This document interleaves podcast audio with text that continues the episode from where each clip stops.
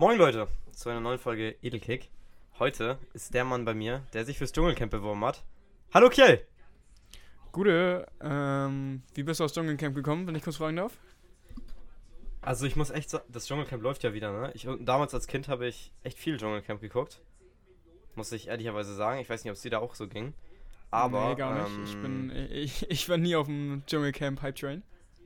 Doch, ich habe immer mit meinen Eltern geguckt und ich habe in letzter Zeit jetzt häufiger mal dann so TikToks gesehen davon. Also ich habe mich überhaupt nicht damit befasst, aber ich habe häufiger TikToks gesehen von irgendwelchen Leuten, die da für Anrufer gebettelt haben und wirklich, das, das ging da ab, Alter, das, das war wirklich, das waren wie die Awards, die, wie die Stream Awards oder so, keine Ahnung, also da, das ging krank ab.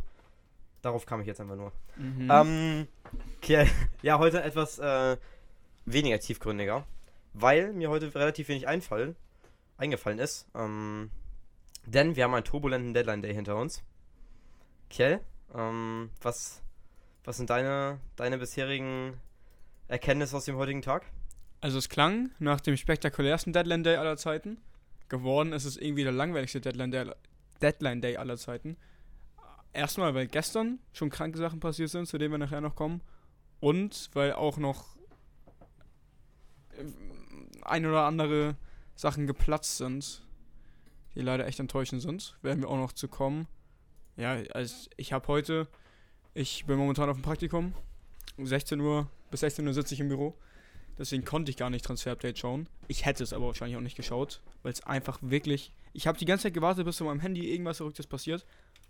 Und es ist nichts passiert. Es ist nichts passiert. Ich habe alle 30, 40 Minuten mal kurz mein Handy gestartet, Instagram gestartet, nachgeguckt, was ist passiert. Es, äh, es ist nichts passiert, was soll ich sagen? Es ist, es ist ein bisschen enttäuschend, aber gut, wir haben ja trotzdem noch ein paar coole Transfers, trotzdem, die halt, wie gesagt, in den letzten ein, zwei Tagen durchgegangen sind. Deswegen ganz leer sind wir trotzdem nicht ausgegangen.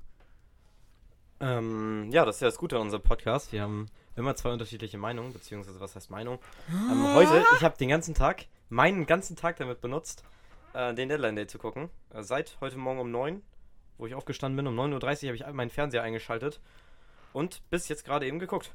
Ähm, bedeutet, ich weiß über alles Bescheid heute und über die neuesten Gerüchte. Aber darum soll es erstmal nicht gehen. Wir fangen erstmal natürlich wie immer mit der Bundesliga an. Diese Woche wurde auch wieder die zweite Liga ausgespielt. Aber ähm, die werden wir jetzt nicht so groß berücksichtigen, sondern nur auf die Bundesliga natürlich eingehen. Ähm, ja, wir hatten Freitag den Auftakt in diesem Spieltag, in den 18. Spieltag, in der Red Bull Arena in Leipzig. Ähm, RB Leipzig gewinnt 2 zu 1 durch den Doppelpack von Dominik Joboschlei und einen für dich ja eher fragwürdigen Elfmeter durch Chris Führig zum 1 zu 2. Ähm, ja, ich glaube, war jetzt nicht das spannendste Spiel, aber war auch kein langweiliges Spiel. Ich glaube, das war okay zum Anschauen, nicht mehr, nicht weniger. Also ich meine, wir haben es ja, wir haben es ja parallel zu dem FA Cup Spiel zwischen City und Arsenal geschaut und wir haben ja sogar irgendwann auf das Spiel hier umgeschalten, was was man jetzt nicht Ja. unbedingt erwarten konnte bei bei City Arsenal parallel, aber war ein überraschend, eine überraschend gute Partie und überraschend gut finde ich auch sowieso Stuttgart unter Labadia bisher. Ich weiß gerade gar nicht aus dem Kopf, was sie bisher für einen Ertrag haben. Lass mich mal kurz nachschauen, außer du weißt es. Ah, okay, zwei Punkte, drei Spiele ist jetzt ist nicht so gut, aber sie präsentieren sich auf jeden Fall super, finde ich. Ich sehe schon Das, dein, äh, dein Grinsen. Siehst du das anders? Ich weiß nicht. Nee, also was heißt ich, also so groß anders sehe ich es jetzt auch nicht. Die spielen schon besser, aber also für mich, für mich gibt es dann trotzdem noch ein paar Positionen, wo wirklich was verbessert werden sollte. Ich kann es jetzt nicht genau im Trainer ausmachen oder nicht. Ich meine, ich fand sowieso fragwürdig, dass er äh, ohne, ohne Girassi reingegangen ist ins Spiel und Mhm. mit äh, pa Patrick Pfeiffer, Luca Pfeiffer, mit Luca Pfeiffer im Sturm. Ähm, ja, weiß ich auch nicht, was ich davon halten soll. Wie gesagt, Labadier, also ich glaube nicht, dass das sein bester Stint wird, aber ich lasse mich auch gerne ähm, vom Gegenteil überzeugen. Ähm, ja. Nee, genau. Ich muss übrigens nochmal sagen, dass Stuttgart, finde ich, einen neuen Torwart braucht. Also Müller ist es nicht. Tut mir, tut mir Nee. echt leid, aber Nee, Florian ist Müller. es nicht. Ich habe auch ein bisschen nebenbei vorhin im Büro 50 plus 2 schon mal gehört und allgemein ein paar andere Fußball-Podcasts, weil ich einfach, ja, ich habe Rechnungen sortiert und Buchhaltungskram wirklich, bi- bis ich, bis ich tot umgefallen bin vor Langeweile. Und da bietet sich das super an, einen Podcast nebenbei zu hören. Und ich weiß nicht mehr genau den genauen Wert, aber Florian Müller hat auch, glaube ich, dieses Jahr ähm, 0,3 Gegentore mehr bekommen, als erwartbar ist. Also alle drei Spiele ein Gegentor, was, was erwartbar war. Das ist schon, äh, was nicht erwartbar war, sorry. Das ist schon, äh, ja, crazy. Also Florian Müller, man könnte jetzt vielleicht einen Case dafür machen, dass seine fußballerischen Qualitäten dafür umso besser sind, aber das würde ich jetzt auch einfach mal abstreiten. Ähm, wer weiß, ich meine, wir nehmen das hier jetzt gerade um 16.42 Uhr auf. Vielleicht handelt Stuttgart ja nochmal auf dem Markt, aber ich habe noch nichts gehört in den letzten Tagen. Du heute vielleicht? Ähm, gestern ging tatsächlich zwei Deals durch. Ich glaube, gestern oder heute Morgen. Ähm, Genki Haraguchi ist gekommen und Jill Diaz von SL Benfica. Das sind die einzig beiden Dinger. Ich glaube aber sonst, dass Stuttgart, obwohl, ah, also Sosa soll ja noch gehen, Richtung Leverkusen. Das sind äh, meine Informationen. Ähm, mhm, das könnte auch noch heiß werden. Das könnte echt, dann, echt, echt cool werden. Dann müsste da nochmal ein Linksverteidiger kommen, aber ansonsten glaube ich nicht, dass da, dass da nochmal viel passiert. Über Bonus Armada, Armada ja. zu Crystal Palace, sorry. Armada zu Crystal Palace geht, glaube ich, auch noch durch. Mhm. Dann haben die echt ein Problem. Ja, das könnte man so sagen. Ich sehe hier gerade auch, ähm, was ich mir auch aufgeschrieben habe. Stuttgart hat halt auch noch eine super lange Verletztenliste, darf man auch nicht außer Acht lassen. Ne? Katompam Wumper immer noch verletzt, kommt jetzt bald zurück, hoffentlich. Genau wie Konstantinos Mavropanos. Thiago Gut. Thomas. Bonososa muss man sich jetzt wohl, wohl damit abfinden. Dann Axel Sagadou. Ich kann mich gar nicht mehr so gut an seine Hinrunde erinnern. War, hat er da, hat er da performt? Weiß ich auch nicht mehr. Ich, also ich glaube, er war so lala, ne? Ja, glaube ich auch. Ähm, ja, dann auch noch Thiago Thomas, ne, der auch sehr wichtig ist. Wie man auf jeden Fall nochmal erfolgen kann, finde ich, ist Wataru Endo. Der, den fand ich ja schon gegen Hoffenheim und gegen Mainz echt gut. Hat auch für mich eine echt stabile WM gespielt, so wie auch eine richtig gute Hinrunde. Ähm, sind wir, sind wir mal gespannt, wie es da weitergeht. Bei ja. Endo. Ich, ich habe eigentlich auch immer das Gefühl, der ist vielleicht sogar ein bisschen höher, für Höheres geschaffen als Stuttgart. Aber ich möchte jetzt am Deadline Day auch keine ja. heißen, heißen Gerüchte nochmal ankurbeln. Nicht, dass nicht, dass irgendein Max Eberl aus der Bundesliga nochmal zuhört. Ja, glaube ich auch. Aber also ich würde so, Hoffenheim ist bei dem bestimmt noch drin. Ja. Ähm, aber Hoffenheim hat sich nicht mit Glanz beschüttet. Die haben 1-4 gegen Gladbach verloren, um das erste Spiel aus der Konferenz rauszupicken. Gladbach geht 1-0 in Führung durch Jonas Hofmann, Vorlage Lars Stindl, 2-0 Jonas Hofmann, ähm, dann das 1 2 durch Ilas Bebu, das 3-1 wieder durch Lars Stindl, Vorlage Jonas Hofmann und das 4-1 Hannes Wolf, Vorlage Luca Netz. Ähm, Jonas Hofmann und Lars Stindl sind erstaunlich gut drauf die Saison. Ich habe mal auf die Score geguckt. Jonas ja. Hofmann ist bei 12 und Lars Stindl bei 10. Vor allem Stindl, die letzten drei Spiele jeweils zwei Scorer immer gemacht. Bemerkenswert. Lars Stindl, vor allem schon 34 Jahre alt, immer noch komplett am Performen, ist wirklich einer der underratedsten Spieler der letzten Jahre und auch ich glaube, es war Hofmanns Tor zum, zum 2-0, was hier nicht als Lars Stindl ist eingetragen ist. Vielleicht war es auch das erste und ich. Ja, mich. wo der Ball. Nee, das war das zweite. Das zweite. Ähm, überragend von Lars Stindl. Ja. Dieser Doppelpass und dann dieser perfekte Pass auf Jonas Hofmann, der es dann natürlich auch wieder super macht. Ähm, ja, wie du schon richtig gesagt hast, Stindl und Hofmann wirklich super. Ich habe ich hab das Spiel nur in Highlights gesehen, da sah es auch so aus, wie es hier gelistet ist. In dem 4-2-3-1, dass Hofmann und Stendel beide so mehr oder weniger über Außen kommen. Ah, ich hätte mir, ich hätte mir vielleicht nochmal die Heatmaps vorher anschauen sollen. Nicht, dass ich jetzt Fake News spreade. Aber das ähm, ist vielleicht auch nee, das, System. das ist so. Das könnte Daniel Farke jetzt auch mal gerne so weiter spielen lassen. Das gefällt mir echt gut. Also ich habe tatsächlich auch erstmal eine Bedenken gehabt bei Lars Stendel auf links außen, weil der ja auch nicht mehr der schnellste ist und Jonas Hofmann ist ja auch allgemein nicht der schnellste. Nee. Aber das hat erstaunlich, also die spielen auch wirklich außen. Kram auf der 10, da bin ich immer noch ein bisschen skeptisch, muss ich sagen. Mhm. Aber naja. Äh, ja, ansonsten krass. Weißt du, wer. Neuhoff. Ja? Weißt du heute für Hoffen. Äh, heute. Wer am Wochenende debütiert hat, glaube ich, sogar für Hoffenheim. Nee, er hatte schon einen Einsatz. Ich denke mal, du willst auf Finn Ole Becker hinauf. Finn Ole Becker, ja, sein zweites Spiel. Vielleicht wäre das jetzt mal. Schalke. Vielleicht wäre das jetzt mal eine Krise, eine Option für André Breitenreiter. Hat sogar einen richtig guten Ball gespielt, ne? Beim 1, 1 zu 2. Da war es die Vorvorlage und dann, dann wurde er vom Baumgartner quergelegt und Bebu hat das 1, 1 2 gemacht. Also, Warte, ja, wer weiß. Ne? Remember ne? the name? Finn Ole Becker. Wir sind ja eine Achternation mittlerweile, wie wir alle wissen. Vielleicht ist das der nächste große. Mhm. Das glaube ich auch. Der nächste große ist Michael Gregoritsch. nicht nur von der Körpergröße her. Ähm, der spielte gegen seinen Ex-Verein am Wochenende. Und wie in der Hinrunde traf er auch in der Rückrunde. Äh, erzielt das 1 zu 0, Mergin Berisha dann 1-1 vom Punkt. 2-1 Lukas Höhler mit seinem ersten Saisontor und das 3-1 erzielt Philipp Lienhardt nach Vorlage ähm, Vincenzo Grifo.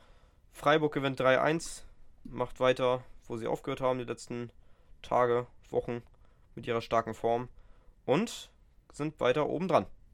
Augsburg, meine Augsburg, aber trotzdem wieder überragend präsentiert Imo. Also da können wir nichts gegen sagen. Wie, ich muss immer sagen, Leute, ich habe hab auch nur die Highlights gesehen und kann die Statistiken lesen. Aber Augsburg, Expected Goals 1,7 zu 1,8 von Freiburg, mehr Ballbesitz.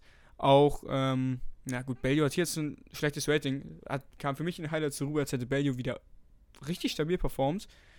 Ähm, Mergin Berisha ist so ein Name, den, den kennen wir zwar ja auch schon ganz gut vor seinem Augsburg-Stint. Ähm, glaubst du, der könnte vielleicht wirklich bald auch für höheres berufen sein? Richtung Hansi, Hansi Fuick? Ähm, neun Score jetzt in zwölf Spielen, ne? Sehe ich gerade. Das ist schon. Das, also das bei hatte. Augsburg, das sind schon Zahlen. Ich glaube auch der ein oder andere Elfmeter dabei, muss man auch fairerweise ja, sagen. Ja, ja. Drei Stück oder so, Elfmeter. Ähm, aber, aber ja, warte mal, lass mich hier kurz Elfmeter, das interessiert mich eigentlich noch. Ähm, der Kollege geht ja aber wieder zurück zu Fenerbahce, ne? Am Saisonende. Aber ich glaube, die haben eine Kaufoption. Sicher? Ich glaube schon. Ich weiß es nicht. Wen, ich nicht, ja. wen ich auf jeden Fall ganz, ganz interessant finde, noch bei Augsburg, sowieso mein Lieblingskader, muss ich jetzt nicht jede Folge viermal sagen, sondern ich muss es achtmal sagen, ähm, ist Arne Engels. Ich weiß nicht genau, wo die den herhaben. Vielleicht aus der eigenen Jugend. Nee, Belgische Brügge. Liga. Brügge. Der kam jetzt im Winter. Hat gegen Dortmund ein super starkes Debüt gemacht, auch mit einer super Vorlage. Jetzt gegen Gladbach und Freiburg wieder richtig gut performt, ist 19 Jahre alt. Also den könnte man sich in der Rückrunde auf jeden Fall mal anschauen. Arne Engels ist so ein kleiner, so ein kleiner Breakout-Star des, des Januars, finde ich. Da kann man mitgehen. Ähm, ja.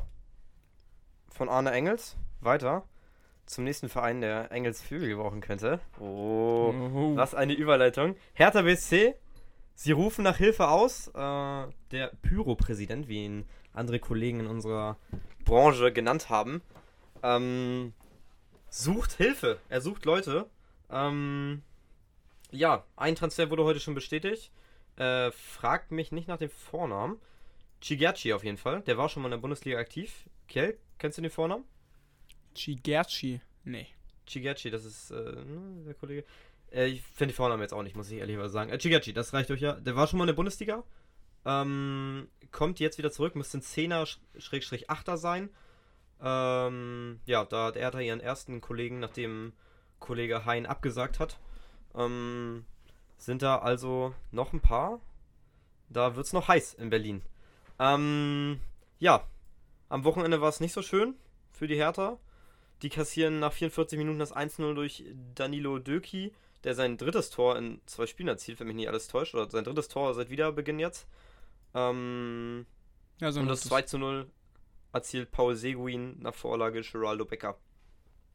Ja, und von Hertha kam relativ wenig. Ja, das ist.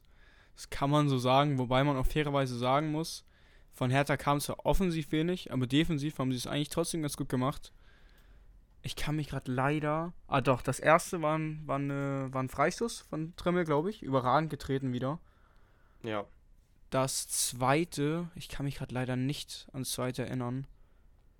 Ich habe es ja vorhin erst angeschaut. So, das, das war ein Konter. Konter, Becker lang geschickt, der ah, stimmt. Da war das äh, Geraldo Becker gegen, gegen Pekerik. Ja, ja, genau. Muss ich auch sagen. Das ist auch unfair. Muss, ja, ist super unfair. Aber wenn man genau hinschaut, verteidigt Pekerik das auch nicht allzu schlau. Ja, das stimmt. Aber also Peter Pekerik, dem würde ich jetzt einfach schon mal die Bundesliga, äh, die Bundesliga Tauglichkeit absprechen. Ja, ich auch. Dennis Undorf, sorry. Dennis Undorf wird hier gerade mit 49% mit Hertha in Verbindung gebracht noch. Uh, ja, bitte, bring it Man on. muss fairerweise natürlich sagen, es sind die Transfermarktgerüchte, die ich hier durchklick. Ähm, Weil ich mal gucken. Yannick Westergaard, eventuell das ist auch noch eine Option, das habe ich gestern auch schon gelesen. Ich suche aber den Chigachi jetzt hier. Das kann es doch nicht sein, dass ich den nicht finde. Ja, egal. Wir, ah doch, hier, Tolga Chigachi. Da, da ist er doch. Oh, weißt du, weißt du, was ich hier auch sehe? Ja, sag's mir. Kerem Heute- Demir bei zu Hertha Ja, ja, BSC stimmt. Gerücht. Ja, ja, das ist auch- wäre ja auch cool, oder? Ja, das ist schon cool, weil bei Hertha, äh, ich glaube auch auf meinem, äh, was? Bei Leverkusen ist nicht mehr so gesetzt. Mein Gott. Ihr merkt schon, ich, wir kommen gleich durcheinander. Demir bei wäre so geisteskranker Transfer. eine etwas wuseligere Folge. Sosa bleibt in Stuttgart. Sehe ich hier auch wieder. Jetzt. Ja, Was passiert hier denn jetzt alles? Nicolo Zaniolo auch failed Deal. Ja, wir, wir bleiben erstmal, wir, wir kommen gleich zu den Transfers und Gerüchten. Wir bleiben hier erstmal woke. Wir bleiben erstmal bei der Bundesliga noch weiter. Ähm, beim nächsten Spiel hatten wir Mainz gegen Bochum. Mainz gewinnt 5-2, um das direkt vorwegzunehmen. 1-0 nach einer Minute durch Lee, Vorlage Kassi, den ich richtig gut finde, muss ich sagen. Ähm, das 2-0 durch Silvan Widmer, das 3-0 durch Karim Onisivo, das 4-0 durch Karim Onisivo, das 4-1 durch den Ex-Mainzer Pierre Condé, das 4-2 durch Erhan Masovic und das 5-2 durch Karim Onisivo. Vorlage Ayman Barkok. Freut mich für Barkok, dass der jetzt ein bisschen wieder spielen darf. Der durfte ja auch zuletzt von Anfang an ran zweimal. Ähm, den mag ich eigentlich, muss ich sagen. Mainz ist ähm, super interessant. Du hast auch schon richtige Sachen gesagt. Erstmal Karim Onisivo, 30 Jahre alt. Als ich das gesehen habe, ich bin vom Stuhl gefallen. Ich dachte, der wäre 26, 27, vielleicht 28. Aber 30 ist wirklich, das, das ist schon echt krank. Ähm, wen ich richtig spannend finde, ist immer noch Ajork. Der hat sich für mich wieder okay präsentiert. Ähm, wenn man mal seine Statis- Statistiken schaut, ist nichts Besonderes. Was mir heute beim Podcast hören dann aufgefallen ist, ähm, oh, vielleicht sollte ich mal öfter andere Podcasts hören, bevor wir selber unseren aufnehmen. Ähm, da hat ein, eine, ein, oh, sorry für den Versprecher, ein gewisser Mann über Azorks FBref-Statistiken berichtet, die ich gar nicht, die ich selber gar nicht fassen konnte. Woran denkst du, wenn du an, an Azork denkst? An Ludovic Azork. Also natürlich an äh, Kopfballgefahr. Ich weiß Ja, nicht, ob du jetzt auf seine, das bringt auch seine mit. Passstärke, Passstärke appellieren willst. Ich glaube, der ist relativ passstark, wenn mich nicht alles täuscht. Ähm, ja, so Kopfballgefälligkeit und Abschlüsse, gehe ich einfach mal von aus, oder? Ähm, ja, also, also beim Kopf hast du recht. Beim Pass auch mehr oder weniger, denn er versucht unfassbare, unf unfassbar viele Pässe. 30 pro 90 Minuten. Aber äh, ja, wir wir reden lieber nicht drüber, wie viele davon ankommen. Das ist nochmal ein anderes Thema. Aber was krank ist, was auch halt wirklich ein bisschen mit, mit den 30 Pässen pro 90 Minuten, die er versucht, hineingeht, ist ähm, im Bereich Possession die, die Bälle, die er bekommt im mittleren Drittel, das, da ist er in den besten 4% der Stürmer in den Top 5 liegen. Er kriegt ja 21 Bälle in 90 Minuten. Das ist, da, das hätte ich niemals gedacht. Also, wie du auch schon dann richtig geraten hast mit den Bällen. Ich dachte, als Ajork gekommen ist, du meinst, okay, das ist ein, das ist ein Prototyp 9er da vorne drin, ist ja auch ein richtiger Bulle. Der, der steht vorne im 16er, du bringst die Flanken rein und irgendwann macht er mal eins davon. Aber ich hätte niemals erwartet, dass Ludovic Ajork, und das hat man auch gleich gegen Bochum gesehen, dass er sich selber so viele Bälle abholt. Man sieht dann auch, ähm, wenn es dann wiederum darum geht, die, die Bälle zu bekommen, beziehungsweise Touches im letzten Angriffsdrittel, ist er dann wieder nur den besten 24%, beziehungsweise den schlechtesten 24% der, ne, der Stürmer in den Top 5 liegen. Man sieht halt, es fehlt ein bisschen das Tempo, um dann auch hinterherzukommen. Da, da muss der Mann auf jeden Fall noch dran arbeiten. Vorausgesetzt, ein gewisser Karim Onesivo macht dann auch keine drei Hütten gegen Bochum, dann, dann kann Ajork da auch gerne selber die Bälle verteilen. Aber es ist ein super interessanter Spieler nach wie vor für mich. Und Onesivo und Ajork, ich hätte auch nicht gedacht, dass das so gut da vorne zusammen funktioniert. Wen ich auch richtig stark finde nochmal, ist Barrero bei Mainz. Leandro Barrero. Der zweite Luxemburger Mittelfeldspieler in der Bundesliga, von dem ich richtig überzeugt bin. Wer der andere ist, kannst du dir vielleicht denken? Die Luxemburger in der Bundesliga. Mhm. Da fällt mir nur Borges Sanchez ein. Von Gladbach. Okay, dann kommen wir gleich nochmal zum anderen Luxemburger. Ähm, Luxemburger aus der Bundesliga? Olesen. Ja, Olesen. Ich würde sagen. Ja. Ja, was, was sagen wir zu Bochum? Ja, mein Gott, ne? Also Bochum ist ja nicht die auswärts, stärkste Mannschaft. Aber die haben sich doch ganz okay verkauft, wenn ich jetzt hier mal auf die XG gucke. Ist natürlich dann bitter, wenn du so Ja. abgeschossen wirst. Die waren dann Ja. doch noch besser dran nach dem 2-4. Ähm, ja, am Ende tut das natürlich weh, Was passiert, aber sind erstmal wieder dran. Ja? was passiert mit äh, Jonathan Burkhardt, wenn er wiederkommt? Ich meine, der hat wirklich alles andere als eine gute Hinrunde gespielt. Hat ein Tor in der Hinrunde geschossen. Und wenn das mit Onisivo und der Jorg jetzt weiter so funktioniert und die sich noch weiter einspielen, dann, ich weiß nicht, eigentlich musst du Burkhardt ja irgendwie reinbringen. Ähm, also wenn, ich jetzt eine Prediction abgeben müsste, würde ich sagen, dass der nicht mehr spielen wird erstmal. Ich glaube, ich glaube das auch Das- nicht. Ich weiß halt nicht wo, ne? Also ich meine, wenn ich jetzt auf die Ausstellung gucke, da würden im Sturm Unisivo, Ajorg einfach erstmal gesetzt bleiben. Und wenn nicht, ah, gut, Ingwarzen, ne? Hat letztes Spiel auch gespielt. Aber dann hast du Lee und dann Außenverteidiger Wiedmar und Kassi. Ich weiß nicht, wo du da, wo du da Burkhardt reinsetzen willst. Das tut mir leid. Für Mainz. Das könnte schwierig werden für Burkhardt. Das stimmt. Ähm, wir kommen zum letzten Spiel aus der Konferenz. Werder Bremen schlägt den VfL Wolfsburg. Ihr habt richtig gehört. Ähm, Dinge, womit man vorher hätte nicht rechnen können. Aber Wolfsburg hat, äh, was? Wolfsburg? Werder hat eine richtig starke Partie absolviert. Niklas Füllkrug erzielt nach 24 Minuten das 1 zu 0. Ähm, nach 77 Minuten macht er das 2 zu 0 nach Vorlage Mitchell Weiser. Und das 1 zu 2 fällt durch Kevin Paredes. Ähm, das war's dann am Ende. Wolfsburg verliert zu Recht in Bremen, weil die besser waren. Äh, wie bitte? Du, du hast gerade ein bisschen bei mir geleckt. Kannst du mal deinen letzten So, Satz ähm, wiederholen? Nee, ich wollte nur sagen, dass, dass Bremen besser als Wolfsburg war. Ich hoffe, da. ja, nee, da, da können Ja, wir... also, es ist ja. Also, Äh, Es, es ist wahrscheinlich ein Fakt. Bremen hat, hat sich auf jeden Fall gut präsentiert. Füllkrug meldet sich zurück mit, mit einem Doppelpack. Wird ja jetzt zumindest mal die Rückrunde in Bremen bleiben.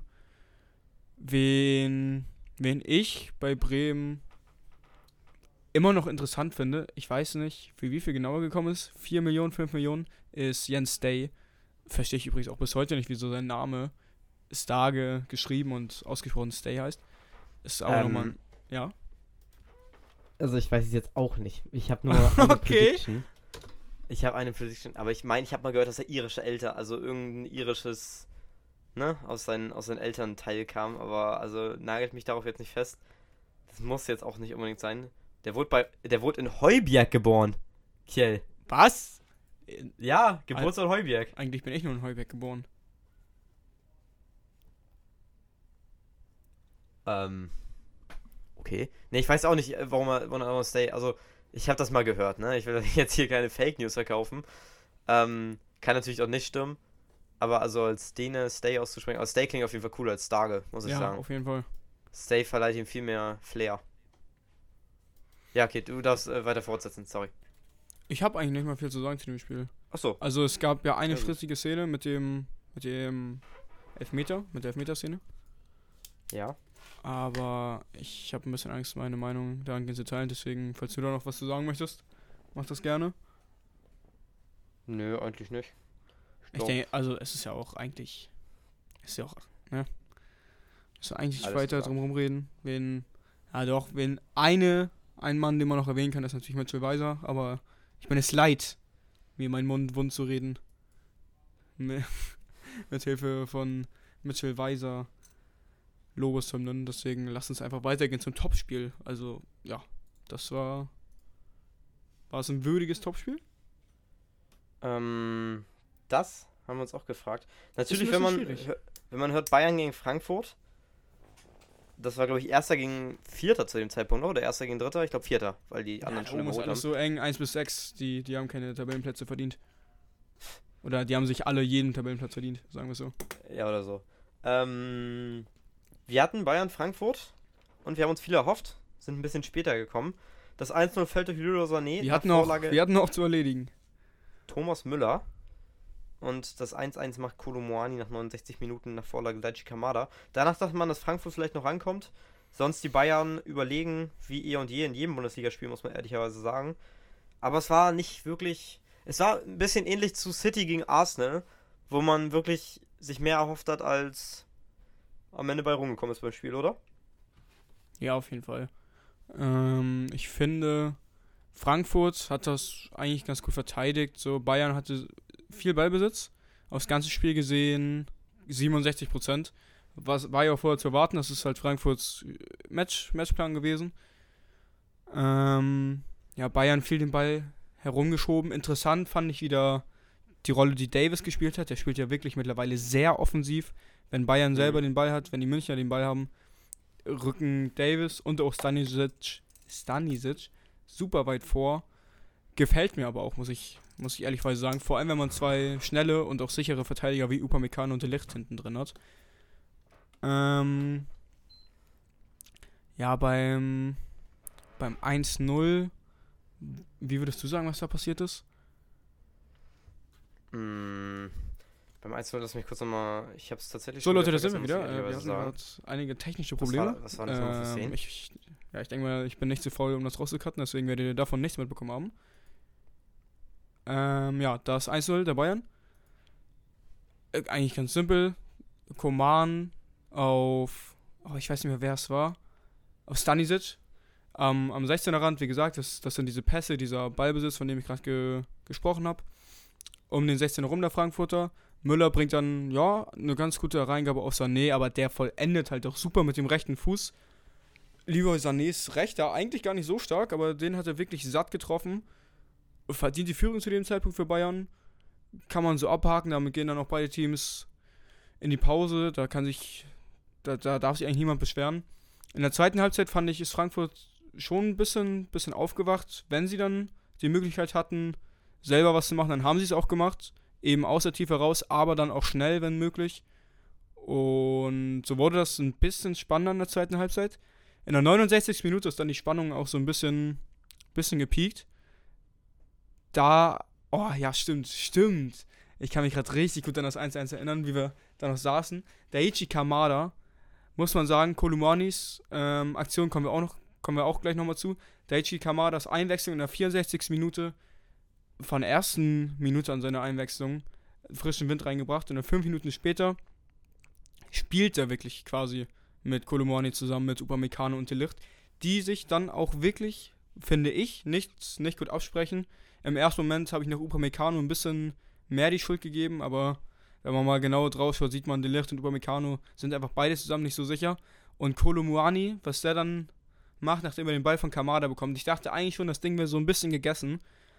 Aber wieder dann, wie schnell der auf den ersten Metern wird, auf den ersten Schritten, wie, wie stark der explodiert. Da kommt dann auch ein Upamecano nicht mehr mit. Super Abschluss ins lange Eck von Jan Sommer, der da auch wenig machen kann. Und so steht es dann 1-0. So wird die Partie auch beendet. Und ich denke, das geht auch in Ordnung.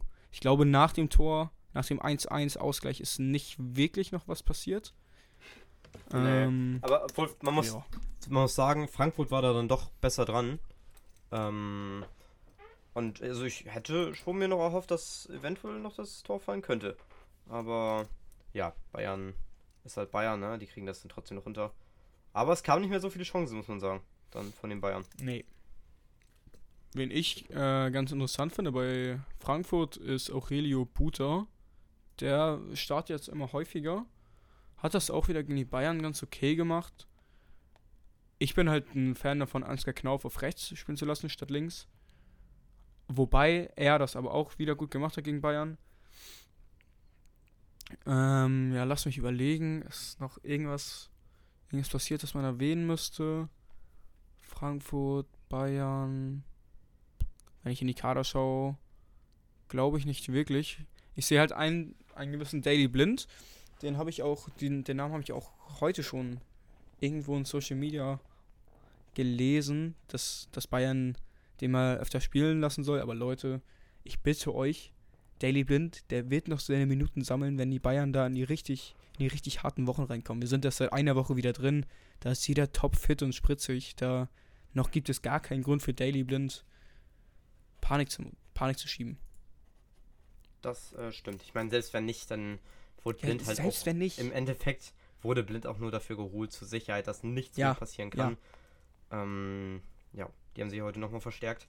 Ich würde auch davon ausgehen, dass Blind seine Einsatzzeiten dadurch auch nicht mehr mehr werden. Ähm, aber da kommen wir auch später hin. Wir hatten auf den Sonntag das erste Du, das Einschlafduell. Kann man das so nennen? Das Ähm, Einschlafduell auf jeden Fall. Mein Not erster FC. Köln spielte auf Schalke. Ja, 0-0. Wir haben auch zum Glück nur die Hälfte gesehen, das kann man glaube ich in dem Fall mal so sagen. Ähm, zwei Torchancen von Schalke, wenn es einer verdient hätte, wahrscheinlich eher Schalke. Das Einzige, was mich freut, ist, dass Jeff Chabot jetzt mal wieder eine überragende Partie erwischt hat. Gegen Ja. Bayern und gegen Bremen zuletzt ja auch schon Weltklasse gespielt. Das kann man, Wel- glaub ich. Weltklasse Obwohl, ist vielleicht ein Regal zu hoch gegriffen. Ich habe vorhin, ey, da muss ich jetzt nochmal kurz was sagen. Boah, warte mal, lass mich kurz nochmal nachdenken. Oh, zu wem war das nochmal? Ich glaube, oh, doch, ich glaube zu Sabitzer. Also ich habe auf jeden Fall vorhin bei Sky ein Interview gesehen mit dem Berater von Sabitzer und so weiter und so fort. Und da meinte er, dass Marcel Sabitzer ein Weltklasse-Spieler ist, der es auf jeden Fall verdient hätte zu spielen bei Bayern. Das gibt mir auf jeden Fall Max Meyer-Vibes. Ja, deshalb äh, Jeff Chabot auch Weltklasse. Ähm, ja, des Weiteren, also nicht wirklich kreativ war da nichts Tolles bei, zumindest bei Köln nicht. Schalke, wie gesagt, wir haben auch nur eine Halbzeit geguckt. Das ist vielleicht sogar besser so. Ähm, ja, hoffen wir, dass es von beiden Teams nächste Woche besser wird. Äh, ja, ich würde aber weitergehen, wenn du jetzt nichts sagen möchtest, Kiel. Ähm, nee. Schalke, reden wir gleich sowieso, glaube ich, nochmal drüber. Die haben ein paar interessante Transfers mal getätigt. Die müssen sich, was mir auf jeden Fall auffällt, die müssen sich auf jeden Fall mal von der Idee trennen, Terodde noch weiter spielen zu lassen. Der ist, so leid es mir auch tut für Simon Terodde, der soll zu Pauli kommen und uns in die erste Liga schießen und dann kann er seine Karriere beenden. Aber das Einzige, was der da noch, das Einzige, was der da noch schießt in der ersten Liga, sind Dosen, sind Dosen auf irgendeinem Jahrmarkt. Aber das ist ja wirklich, Simon Terodde macht, macht nichts mehr. Das, so leid es mir auch tut. Ich hatte am Anfang der Saison noch ein bisschen Hoffnung.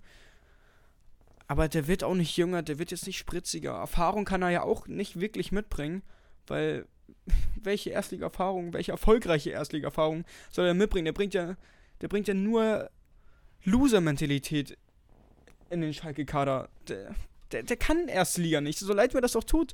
Und dann hast du dann Michael Frei auf der Bank und der ist wirklich, glaube ich, in jedem Aspekt besser als Simon Terodde. Ohne die beiden jetzt verglichen zu haben, hätte ich als Qualitätsjournalist natürlich auch noch machen können. Aber ich bin mir sicher, wenn ich die beiden auf FBref einmal eingeben würde, Michael Frei, der, der würde da fast jeder Statistik herausragen, so leid es mir auch tut. Alex Kral muss man auch, wenn der wieder bei 100% ist, muss Danny Latzer da auch raus. Ich glaub, Danny Latzer ist ja Kapitän, ich glaube, Terodde ist sogar noch Co-Kapitän. Ja. Wenn Alex bei 100% ist und Thomas Reis Danny Latzer noch eine Minute gibt, dann drehe ich durch. Ich, ich kann Danny Latzer auch nicht mehr sehen. Tom Kraus neben ihm finde ich überragend, vor allem weil er auch noch so jung ist und eine richtig, eine richtig geile Mentalität und Persönlichkeit auch noch mitbringt. Alex Kral, Tom Kraus, super Doppel 6, Latzer raus, Michael Frei für Tirode rein. Über ein paar Neuzugänge reden wir gleich noch. Rodrigo Ral Na, jetzt drehe ich hier völlig durch. Rodrigo Salazar muss auch starten, so leid es mir tut, aber ja. Der war verletzt, der war länger verletzt. ja, ja, Deshalb- klar. Ist, das, ist dasselbe wie Kral. Entweder für Kosoki, je nachdem, wie er sich jetzt präsentiert, oder Skarka, aber sonst hätte man Skarka nicht geholt. Also, nein, nein, nein. Am besten für Bülter, weil Marius Bülter, so leid es mir tut, der war in der zweiten Liga ein super Spieler letztes Jahr für Schalke, ist sicherlich maßgeblich dafür verantwortlich, dass sie aufgestiegen sind, aber die Zeit ist jetzt auch vorbei. Und ich habe Ende. Ralf Herrmann übrigens, cooles Ähm, Comeback. Wer? wer? Ralf Herrmann. Ja, definitiv. Das freut mich, dass er wieder im Tor steht. Ähm, um jetzt schnell weiterzumachen, weil die Zeit rennt auch schon. Ja. Ähm, haben wir Leverkusen gegen Dortmund zum Abschluss gehabt. Karim Adeyemi erzielt nach 33 Minuten sein erstes Bundesligator nach Vorlage Julian Brandt. Das 2-0 fällt durch Edmond Tapsoba nach einem Eigentor, nach überragender Hereingabe von Marius Wolf. Ähm, ja, des Weiteren hat Dortmund wahrscheinlich Glück, dass sie Gregor Kobel noch ein Tor haben. Äh, weil sonst hätten da ganz gut und gerne noch zwei Tore reinfallen können. Zwei Bälle ins Tor Ja, ja, Dortmund wieder in meinem geliebten 4-1-4-1 gespielt, predige ich auch jede Woche, dass Borussia Dortmund sich darin immer gut präsentiert, haben sie auch hier wieder getan gegen Leverkusen. Ähm, Adeyemi, erstes Spiel auf der linken Seite gemacht dieses Jahr und dann auch direkt getroffen. Allgemein Adeyemi seit dem Reset, finde ich, macht einen ganz neuen Eindruck. Also bei dem habe ich jetzt nicht, ich, die Hoffnung habe ich nie wirklich aufgegeben, aber jetzt habe ich auf jeden Fall wieder den Glauben, dass der, dass der sich jetzt ein bisschen was dass er sich jetzt ein bisschen in Rausch spielen könnte, vielleicht sogar. Ähm, muss man auch sagen, Von wem kam die Hereingabe? War das Marius Wolf oder Julian Brandt? Ähm, beim Ich, 1-0? ich glaube Julian Brandt, Brandt. beim 1-0. ja. Brand. Brand was für uns. Ähm, die Hereingabe war schon okay, aber was Sebastian Aller dann natürlich macht, ist auch überragend, wie er den durchlässt. Da sieht man einfach jetzt schon, Aller höchstwahrscheinlich Dortmund, man weiß nicht, wie das Spiel sonst ausgegangen wäre, hat den jetzt schon drei Punkte oder zumindest zwei mal, mal gebracht, weil wenn Anthony Modest da vorne steht und kann Sebastian Aller dann, dann schießt er das Ding entweder in die Tribüne oder in den Schiemann-Schoner von, oder gegen den Schiemann-Schoner von Jonathan Tah oder Tabsoba, ich weiß nicht genau, wer da stand. Ja, Glück für alle Dortmund-Fans. Sebastian Aller steht auf dem Platz, kein Anthony Modest. Ja, wobei Anthony Modest stand ja später auch noch auf dem Platz. Ähm, ja, Adeyemi, Wolf, super gemacht. Super Spiel. Ich fand Nico Schlotterbeck jetzt auch endlich mal wieder sicherer hinten drin. Riasson auf links hat für mich gezeigt, dass man das auf jeden Fall so spielen kann, wenn man muss. Und sonst, ja, Bellingham super wie immer. Reus, Hummels, Einwechslung, ja, Reus, ja, ja, nee. War, war, war sonst nichts, nichts wirklich Besonderes. Florian Wirtz vorne drin, da weiß ich noch nicht ganz, was ich davon halten soll. Aber andererseits, das, das Problem, was da jetzt natürlich entstanden ist, ist, dass Nadim Amiri halt auch super performt, schon seitdem Xabi Alonso wieder da ist. Und Xabi Alonso spielt halt auch nun mal super gern das 4-2-3-1, beziehungsweise im Aufbau ist es nochmal ein bisschen anders, aber da wollen wir jetzt gar nicht so sehr in die Tiefe gehen. Bin ich mal gespannt, wie, wie das mit Amiri und Wirtz gelöst wird, weil es sind halt beides Zehner. Ich glaube im Zweifelsfall, wenn es am Florian Wirtz geht, wird Nadim Amiri den kürzeren ziehen. Da gehe ich auch von aus. Ähm, ja, nee, du hast eigentlich alles Wichtige dazu schon gesagt. Äh, ich würde da jetzt gar nicht mehr so viel dranhängen wollen. Ähm, ja, und dann sind wir durch mit der Bundesliga, würde ich sagen. Kjell, oder hast du noch irgendwas allgemein zu sagen? Ich glaube, es war ein ganz stabiler Bundesligaspieltag mit ein paar Highlights, mit ein paar weniger Highlights, die man eher weniger erwartet hätte. Schalke Köln war eher ein Flopspiel. Bayern Frankfurt kann man auch eher davon ausgehen, als wenn es ein Topspiel war. Dafür war Leipzig gegen Stuttgart schön anzusehen. Die Konferenz war, glaube ich, ganz cool. Ähm, ich habe jetzt hier gerade das Transferfenster aufgemacht aus der Bundesliga, Kiel. Und wir werden uns haupt hauptsächlich heute mal über die Deadline Day Transfers äh, angucken. Oder die, die in den letzten Tagen jetzt, oder wo wir noch nicht drüber geredet haben und so weiter und so fort. Also, ich habe nach Marktwert gelistet. Ganz Mhm. oben sehe ich hier Jorginho Rutera. Ich glaube, da haben wir schon drüber geredet. 28 Millionen. Der zweite kommt dann mit 9 Millionen. Das finde ich natürlich schon krass. Ähm, dann haben wir auf der 4 das erste Mal einen, über den wir noch nicht gesprochen hatten. Julian Duranville. 16 Jahre jung. Wird am 5.5.17. Ähm, ja, Top-Talent. Also bin ich auch gespannt, was Dortmund da jetzt auf den Hut zaubert. 8,5 Millionen haben sie gezahlt nach Anderlecht. Ja, ich, ich freue mich auf den, muss ich sagen. Ich hatte ja meine Erfahrungen im Fußballmanager. Und wer weiß, vielleicht habe ich ja das nächste Talent da hervorgebracht. Ja, kann ich mich nur anschließen. Also, ich muss dir kurz verbessern. äh, Duranville wird da ausgesprochen.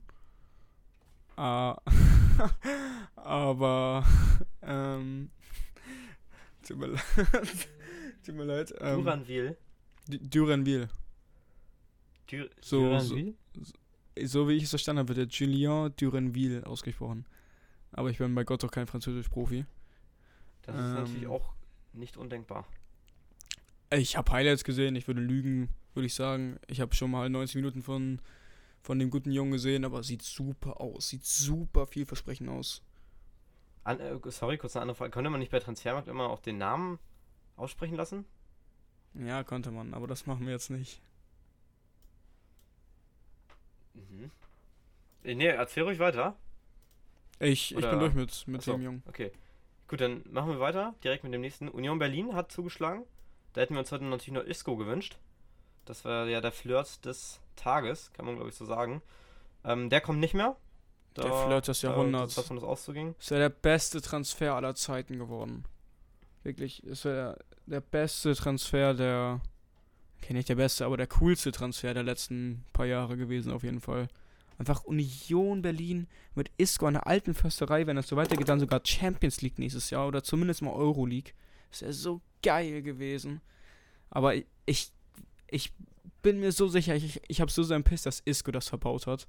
Weil was hätte Union Ja, Berlin glaube davon, wenn sie, wenn sie da in den ersten Phasen der Gesprächen falsche, falsche Versprechen machen. Das stimmt. Ich glaube da auch eher, dass Iskos, Iskos Lager ein bisschen rumgefuscht hat. Mhm. Ähm, nichtsdestotrotz haben sie ihren Isko bekommen. Aisa Laiduni kommt von Ferencvaros. Ähm, der Tunesier eine Vorlage gemacht gegen Frankreich. Seine zweite Nationalität ist auch Frankreich. Äh, Französisch. So. Ähm, ja, kommt von Ferencvaros, hat schon mal Ligue A gespielt bei Angers. Ähm, ich finde ich ein cooler Transfer, muss ich sagen. Ist ein typischer Union-Transfer. Das kann man, glaube ich, einfach mal so reinwerfen. Ähm, bin gespannt, was der, was der drauf hat. Ich habe noch nicht so viel von ihm gesehen. Wie gesagt, bei der WM ein bisschen und ich habe bei Ferran Schwarosch bei, bei den Champions League auf, äh, ein bisschen was gesehen. Aber sonst habe ich, hab ich nicht so viel von dem Jungen gesehen. Aber ich bin gespannt, wenn Union den holt. Hat es meistens auch im Hintergrund. Von daher, ja, bin ich mal da gespannt drauf. Ähm, dann haben wir hier die, die nächsten Jungs. Ich werde jetzt nicht auf jeden hier eingehen. Ähm, Josep Brekalo geht nach Florenz. Jill Diaz haben wir vorhin schon angesprochen zu Stuttgart. Mal gucken, ob der den helfen kann. Ähm, Kevin Schade natürlich zu Brentford, das hatten wir schon mal. Äh, Chigerchi. John Anthony Brooks zu Hoffenheim. Ist, finde ich, ein sehr starker Transfer, oder, Kiel? Ja. Ich bin, ich bin ein riesen Brooks-Fan. Ich finde, klar, er war auch. Ich fand ihn immer auch ein bisschen unkonstant teilweise. Vor allem während seines Wolfsburg-Stints. Aber John Anthony Brooks, allein schon was die Veranlagung angeht, ein Spieler, der Hoffenheim auf jeden Fall weiterhelfen kann. Da ist was dran. Ähm, des Weiteren haben wir, Jordan Larsson ist weggewechselt von Schalke. Der ist in die Heimat zurück. Ah ne, gar nicht wahr. Der ist nach Kopenhagen. Der Kollege kommt ja aus Schweden. Ähm, aber sonst haben wir, du hast recht tatsächlich, am Anfang hast du es ja mal kurz angesprochen, wir haben nicht die Banger heute bekommen, außer natürlich ein gewisser Joao Cancelo, der nach München gekommen ist. Ähm, die Bayern zahlen eine Leihgebühr, wie hoch kann ich euch nicht sagen, das ist, da ist noch relativ wenig bekannt, es sei denn, du weißt das. Ähm, 70 Millionen, Kau äh, nee, Lauf Leihgebühr hast du gesagt, ne? Genau. Ja, Eine Kaufoption okay. von 70 Millionen ist für den Sommer angedacht. Dies werden die Bayern höchstwahrscheinlich nicht ziehen. Ähm, werde ich jetzt einfach mal hineininterpretieren. Ah, wer weiß. Ich habe auch, ich bin nicht davon ausgegangen vor einem Jahr, dass die Bayern De Licht und Mané in einem Sommer holen und Gravenberg und keine Ahnung wen alles noch. Also die Bayern haben sich, finde ich, in den letzten Jahren auch, oder vor allem in den letzten 12, 24 Monaten auch gut weiterentwickelt, was sowas angeht. Brazzo, wenn er will, dann legt er die Eier auf den Tisch und bezahlt die 70 Millionen. Aber dafür muss Cancelo natürlich gut performen. Da sind die Bayern natürlich nicht so abgewichst wie englischen Vereine. Können sie auch gar nicht. Ist auch gut so, dass sie es nicht sind. Ja, ähm, ich würde dir da jetzt erstmal nicht unendlich widersprechen wollen. Andersrum muss ich es aber tun, weil ähm, wir haben bei Joao Cancelo diese 70 Millionen. Ich kann mir durchaus vorstellen, dass der nochmal nachverhandelt wird und dann 70 Millionen nicht gezogen werden. Aber bei Sadio Mane war es der Fall, dass da nur 32 gezahlt wurden im Endeffekt und deshalb dieser Transfer zustande kam und Cancelo wird halt schon 29. Und ob man 70 Millionen für einen 29-jährigen Rechtsverteidiger ausgeben möchte, da bin ich mir wirklich nicht sicher. De Ligt hat noch viel Interpretations- oder ähm, Spielraum. Was Potenzial. Genau so. Das fällt dann bei Cancelo auch noch weg. Ähm, daher würde ich einfach mal sagen, dass es wahrscheinlich nicht passieren wird. Aber wer weiß, vielleicht zaubert Brazzo ja ein Kaninchen aus dem Hut und die verhandeln nochmal nach. Das kann ich mir durchaus vorstellen, dass er nochmal nachverhandelt wird und Cancelo dann an die Sebener Straße auf Dauer kommt. Problematisch ja. natürlich bei Cancelo, ähm, dass er weder die Bundesliga gewinnt, denn die gewinnt Union Berlin dieses Jahr, und die Champions League auch nicht, denn da fliegt er jetzt schon in zwei Wochen gegen Lionel Messi raus.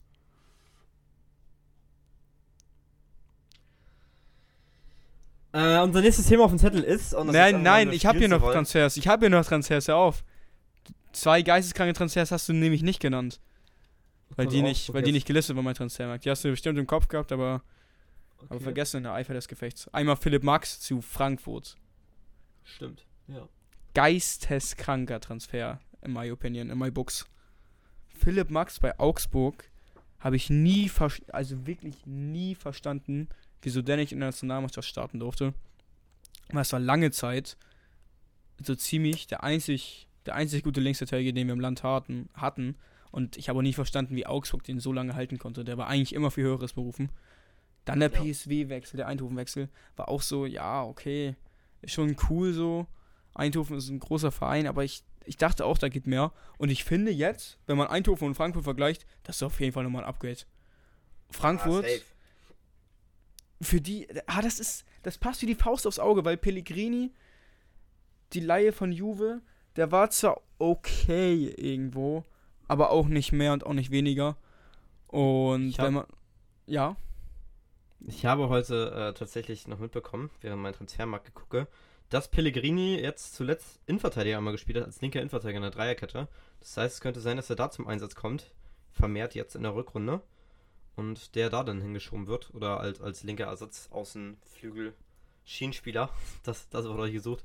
Ähm, also Pellegrini wird trotzdem noch Einsätze höchstwahrscheinlich bekommen, nicht mehr so viele wie vorher.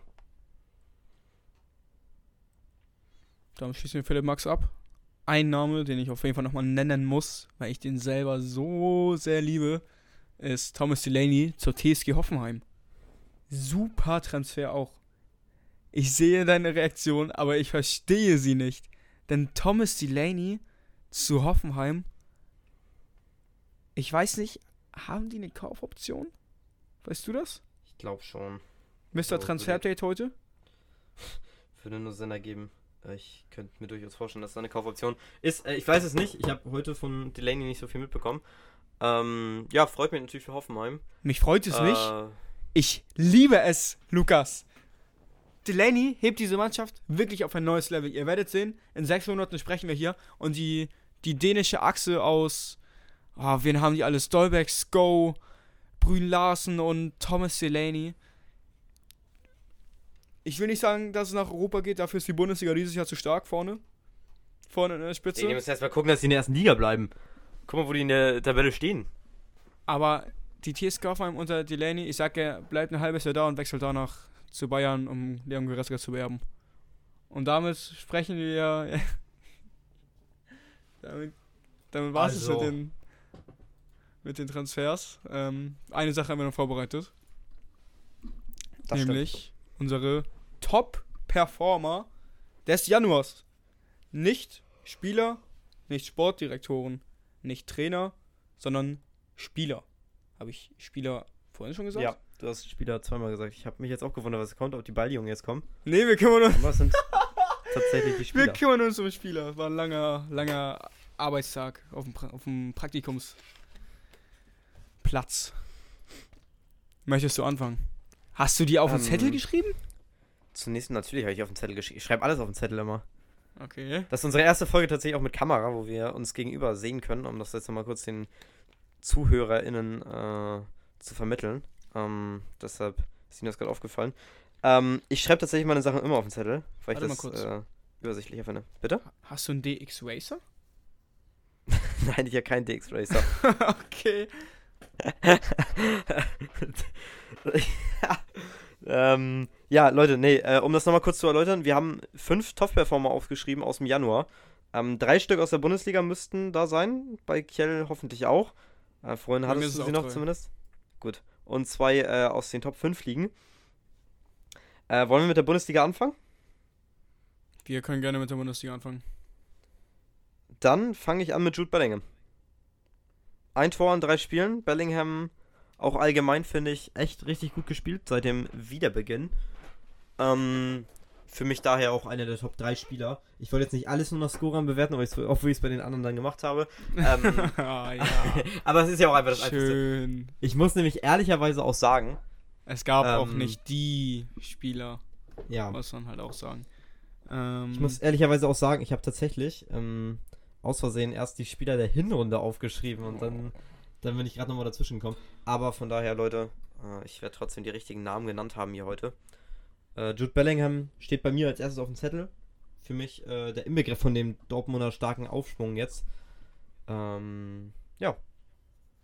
Gefällt ich habe auch, ich habe auch Jude Bellingham da stehen.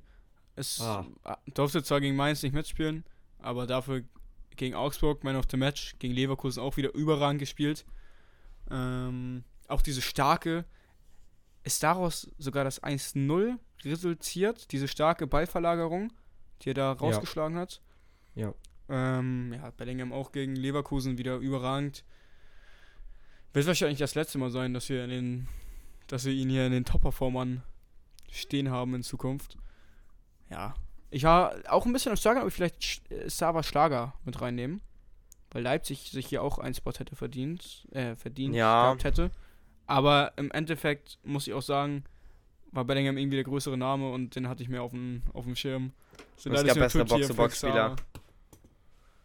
Ähm, Kjell, willst du weitermachen mit der zweiten? Ja, sehr gerne. Ähm, bei mir ist es vielleicht ein bisschen überraschend, aber wenn man, wenn man sich das dann doch durch den Kopf gehen lässt, ziemlich offensichtlich, nämlich der Innenverteidiger von Union Berlin, Danilo Döki. Ich muss ihn Döki nennen aus, ähm, aus historischen Gründen. Ich glaube, Döki ist sogar richtig. Nein, Doki, glaube ich. Hm, Ich glaube, Döki. Nein, oder? Doki? Ich glaube Doki. Danilo Doki? Aber Doki. Ein bisschen. für, für Ja, ist doch scheißegal. Äh, also, ne? Ähm, no, ja. jetzt hier an Danilo. Als Innenverteidiger drei Tore zu schießen, ist jetzt eigentlich kein, kein guter Arbeitsnachweis, weil, ne? Ist jetzt nicht unbedingt sein kein guter- Aufgabengebiet. Äh, kein präziser Arbeitsnachweis, das wollte ich sagen. so. Aber im Endeffekt sind Tore das Wichtigste, was man, was man machen kann. Im Fußball, davon hat er drei gemacht in drei Spielen. Zwei gegen Hoffenheim, die dann auch maßgebend waren, vor allem nochmal in der letzten Minute, die drei Punkte nach Hause zu fahren. Gegen Werder hat er dann auch wieder eine gute Partie gemacht, wie übrigens auch gegen Hoffenheim und Hertha außerhalb des Tores. Und dann gegen Hertha BSC nochmal wieder mit dem Kopf getroffen, nach dieser starken Hereingabe von Trimmel. Und ich fand ihn auch schon in der Hinrunde richtig stark ich finde allgemein, über den müsste man eigentlich noch mehr reden. Union jetzt drei Spiele gewonnen seit dem Restart. Dreimal super Partie gemacht. Ähm, ja, wie gesagt, auch schon starke Hinrunde. Bin ich mal gespannt, wo das auch mit dem, mit dem hinführt. Du kannst gerne weitermachen. Ich habe auch erst überlegt, Döki aufzuschreiben. Doki? Wir, Doki? können- wir können nicht Dicke sagen. Doki. Wir werden es bis zur nächsten Folge herausfinden, wie, Nein, Kollege, er, heißt, er heißt nicht Dirk, da- ich weiß es. wie Danilo richtig genannt wird. Ähm, mein zweiter, den ich mir aufgeschrieben habe, ist tatsächlich Lars Stendel. Lars Stendel, Ja, äh, also, für mich ja. zwar nur zwei Spiele gespielt, da trotzdem äh, einen sehr heftigen Impact gehabt. Nur beim, bei der Niederlage nicht gespielt gegen Augsburg. Und sonst äh, bei den beiden Siegen jeweils drei Tore und eine Vorlage insgesamt erzielt. Von daher auch äh, starke, starken Restart gespielt. Ähm, Lars Stendel, ja. Kjell, dein dritter. Mein dritter Spieler aus der Bundesliga und der letzte Spieler aus der Bundesliga ist äh, Kolomuani, Randall. Sowieso schon einer der besten Spieler die ganze Saison über. Und auch Frankfurt, überragender Restart. Gegen Schalke gewonnen. Jetzt auch nicht richtig, richtig gut gewesen, aber 3-0 immerhin. Und gegen Freiburg und München jeweils einen Punkt mitzunehmen, ist, finde ich, richtig gute Ausbeute. Beide Mal der Kolomuani getroffen. Und mir ist, ich muss auch ehrlich gestehen, mir sind ein bisschen die Alternativen ausgegangen. Ist jetzt nicht so, als hätte Kolumuani über, über krass performt. Aber ich finde, sein Arbeitsnachweis liest sich, liest sich gut. Was ich gesehen habe, war gut. Deswegen Kolumuani, denke ich mal, ein verdienter, eine verdiente Erwähnung. Wenn du sagst, dir sind die Alternativen ausgegangen, dann hast du einen Mann sicherlich vergessen. Ah, nein, wenn du jetzt Jeff Chabot nennst. Nein, Jeff Chabot nicht. Obwohl, wo du es gerade sagst, wäre es echt Ey, ich warte mal. gewesen. Jetzt, wo ich es ausgesprochen hab, hätte er. Eigentlich hätte Jeff Chabot, wenn ich wirklich mal überlege, ich hätte dich nicht dafür kritisieren können. Sagen wir es mal so. Also zwei Gegentore kassiert und absolut kranke Tacklings rausgehauen. Gegen Bayern, gegen. Bayern eine Vorlage gemacht. Okay, nein. Um, eigentlich muss ich jetzt Last Second noch changen, aber kann ich nicht. Ähm, weil der andere Mann hat auch einen überragenden Job gemacht. Jetzt sag mir. Der erste FC? Köln, der ist, nein, nein, auf gar keinen Fall. Der erste FC Köln hat drei Spiele gespielt seit dem Restart. Ein 0 zu 0 gegen Stuttgart, äh, was gegen Stuttgart, gegen Schalke. Das Schweigen wir tot. Dann ein Linden 7 zu Meiner. 1 gegen den SV Werder Bremen. Und dann 1 zu 1 gegen den FC Bayern München. Das Tor gegen den FC Bayern München machte Elias Giri. Eine überragende Partie gegen den FC Bayern München machte Elias Giri. Mir wurde von zwei Bayern-Anhängern geschrieben, dass Elias Giri einer der besten Sechser, gegen die äh, sie in recent time gespielt haben, wie er die Bayern einfangen konnte. Elias Giri hat eine überragende Partie gegen Bayern gespielt, das wichtige Tor gemacht zum 1-0 und damit den Punkt secured. Und gegen Werder mit zwei überragenden Bällen zwei Tore eingeleitet, plus zwei Tore gemacht. Also, was möchtest du mehr? Elias Giri, mein, einer meiner Top 3 Top-Performer des Monats Januar. die Bayern-Fans haben vor wenigen Monaten noch gegen, gegen Sechser wie Petri, De Jong, Gavi, Busquets, Barella und Brozovic in der Champions League gespielt. Und du möchtest mir sagen, dass Elias Giri in dieselbe, ins selbe Regal gehört? Also, mir wurde gesagt, dass sie auch genauso gut verteidigt haben, ja. Okay, lassen wir mal so stehen. ich, Ähm, das sind nicht meine Aussagen. Mein erster internationaler Spieler, der erste von zwei, kommt aus. Mit wem fange ich an? Kommt aus der Premier League. Es ist, Ja. ähm, ja, du wirst ihn auch da stehen haben, es ist Marcus Rashford. Sind wir leider nicht drum rumgekommen. Oder was ist leider? Wir sind nicht drum rumgekommen. Du schlägst dein Handy über den Kopf. Hast du wen anders da stehen? Mach erstmal weiter. Ja, wir sind nicht drum rumgekommen. Rashford hat in Pokal und Liga sieben Tore, sieben Tore, glaube ich, geschossen und eine Vorlage gemacht. Ist eigentlich so gut wie jedes Spiel Man of the Match geworden. Kjell, ich Ja. habe hier gerade eine Nachricht auf mein Handy bekommen. Chelsea bereitet Medizincheck für Enzo Fernandes vor. Der Deal Oh. könnte noch durchgehen. 120 Millionen. Die Ausstiegsklausel wird getriggert. Okay, erzähl weiter. Sorry, das wollte ich jetzt hier ganz schnell einwerfen. Ja, ich bin fertig mit Rashford. Wer, wer ihn gesehen hat, nein, wer, wer nur ein Handy besitzt, wird wissen, Rashford dieses, diesen Monat einer der besten Spieler der Welt gewesen. Ja, Rashford auch gut. Ähm, mein erster Mann ist auch wieder aus der Premier League. Und, ja, du hast recht, ich habe mich vielleicht verpokert. Rashford war wirklich richtig stark, aber ich dachte mir natürlich, dass du Rashford ausschreibst und ich wollte ein bisschen mehr Variation reinbringen. Ähm, deshalb Riyad Mahrez für mich ähm, in sieben Spielen, in sieben Pflichtspielen, auch sieben Scorer gemacht, fünf Tore, zwei Vorlagen, wettbewerbsübergreifend in FA Cup Spielen ähm, und in der Liga sowie EFL Cup gegen Chelsea. Ja, ich habe gar nicht an Riyad Mahrez gedacht, aber du hast natürlich Ich tatsächlich du auch hast nicht. vollkommen recht. Du hast vollkommen Aber recht. das war auch gut. Dankeschön. Ähm, Kjell, dein zweiter europäischer Top-Performer. Mein letzter Take für die ganze Folge, für die ganze Woche, dann ist es wieder gewesen mit dem Edelkick Fußball Talk. Lautaro Martinez. Eine unfassbar beschissene Weltmeisterschaft gespielt, kommt aber zurück, landet in Mailand und landet vor allem mit unfassbar vielen Toren. Es sind drei, vier, fünf, sechs an der Zahl, die ich hier vor mir habe. Eins gegen Monza beim 2 zu 2, eins gegen Parma beim 2 zu 1, eins gegen Hellas Verona beim 1 zu 0, eins im, was war's? Supercoppa gegen Milan beim 3 zu 0, dann torlos gegen Empoli und dann wieder ein Doppelpack gegen Cremonese beim 2 zu 1 Erfolg. Das sind Zahlen, die können sich sehen lassen. Also ohne, ohne einen gewissen Lautaro Martinez hätte Inter im Januar ganz schön dicke Probleme gehabt. Mein zweiter ähm, europäischer Spieler kommt aus Saudi-Arabien. Topspiel gegen Paris gehabt. Nein, warte, was machst du denn jetzt? Nein, Spaß, war ein Spaß. Okay. Spaß, Spaß. Stell dir vor, ich hätte jetzt Ronaldo gedroppt, wie lustig. Ähm, nein, okay, tut mir leid, Leute. Äh, haltet eure Tiers. Mein zweiter Spieler kommt auch aus der Serie A, äh, Victor Osimhen. Zwei Tore, eine Vorlage gegen Juventus Turin beim 5 zu 1.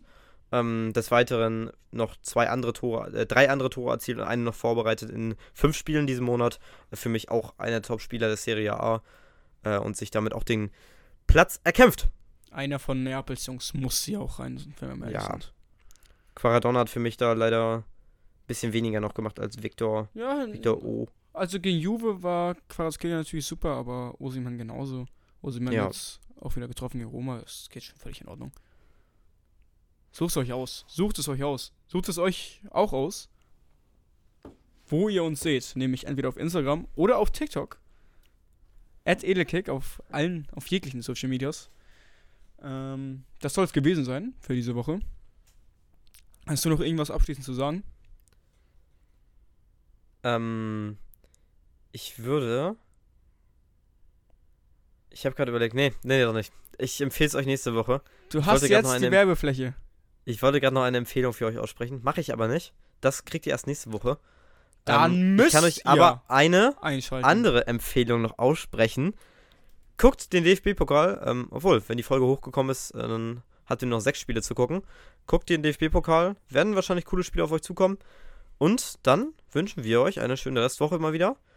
und hören uns nächste Woche, eventuell sogar Montag hier. Ich habe nächste Woche Montag auch mal Zeit. Das heißt, ähm, Das klingt doch super. Montag passt nämlich noch besser. Ist noch, noch besser. Für uns und für euch. Damit verabschieden wir uns. Ich sage, macht's gut, Leute. Wir hören uns auf TikTok. Ciao, ciao. ciao.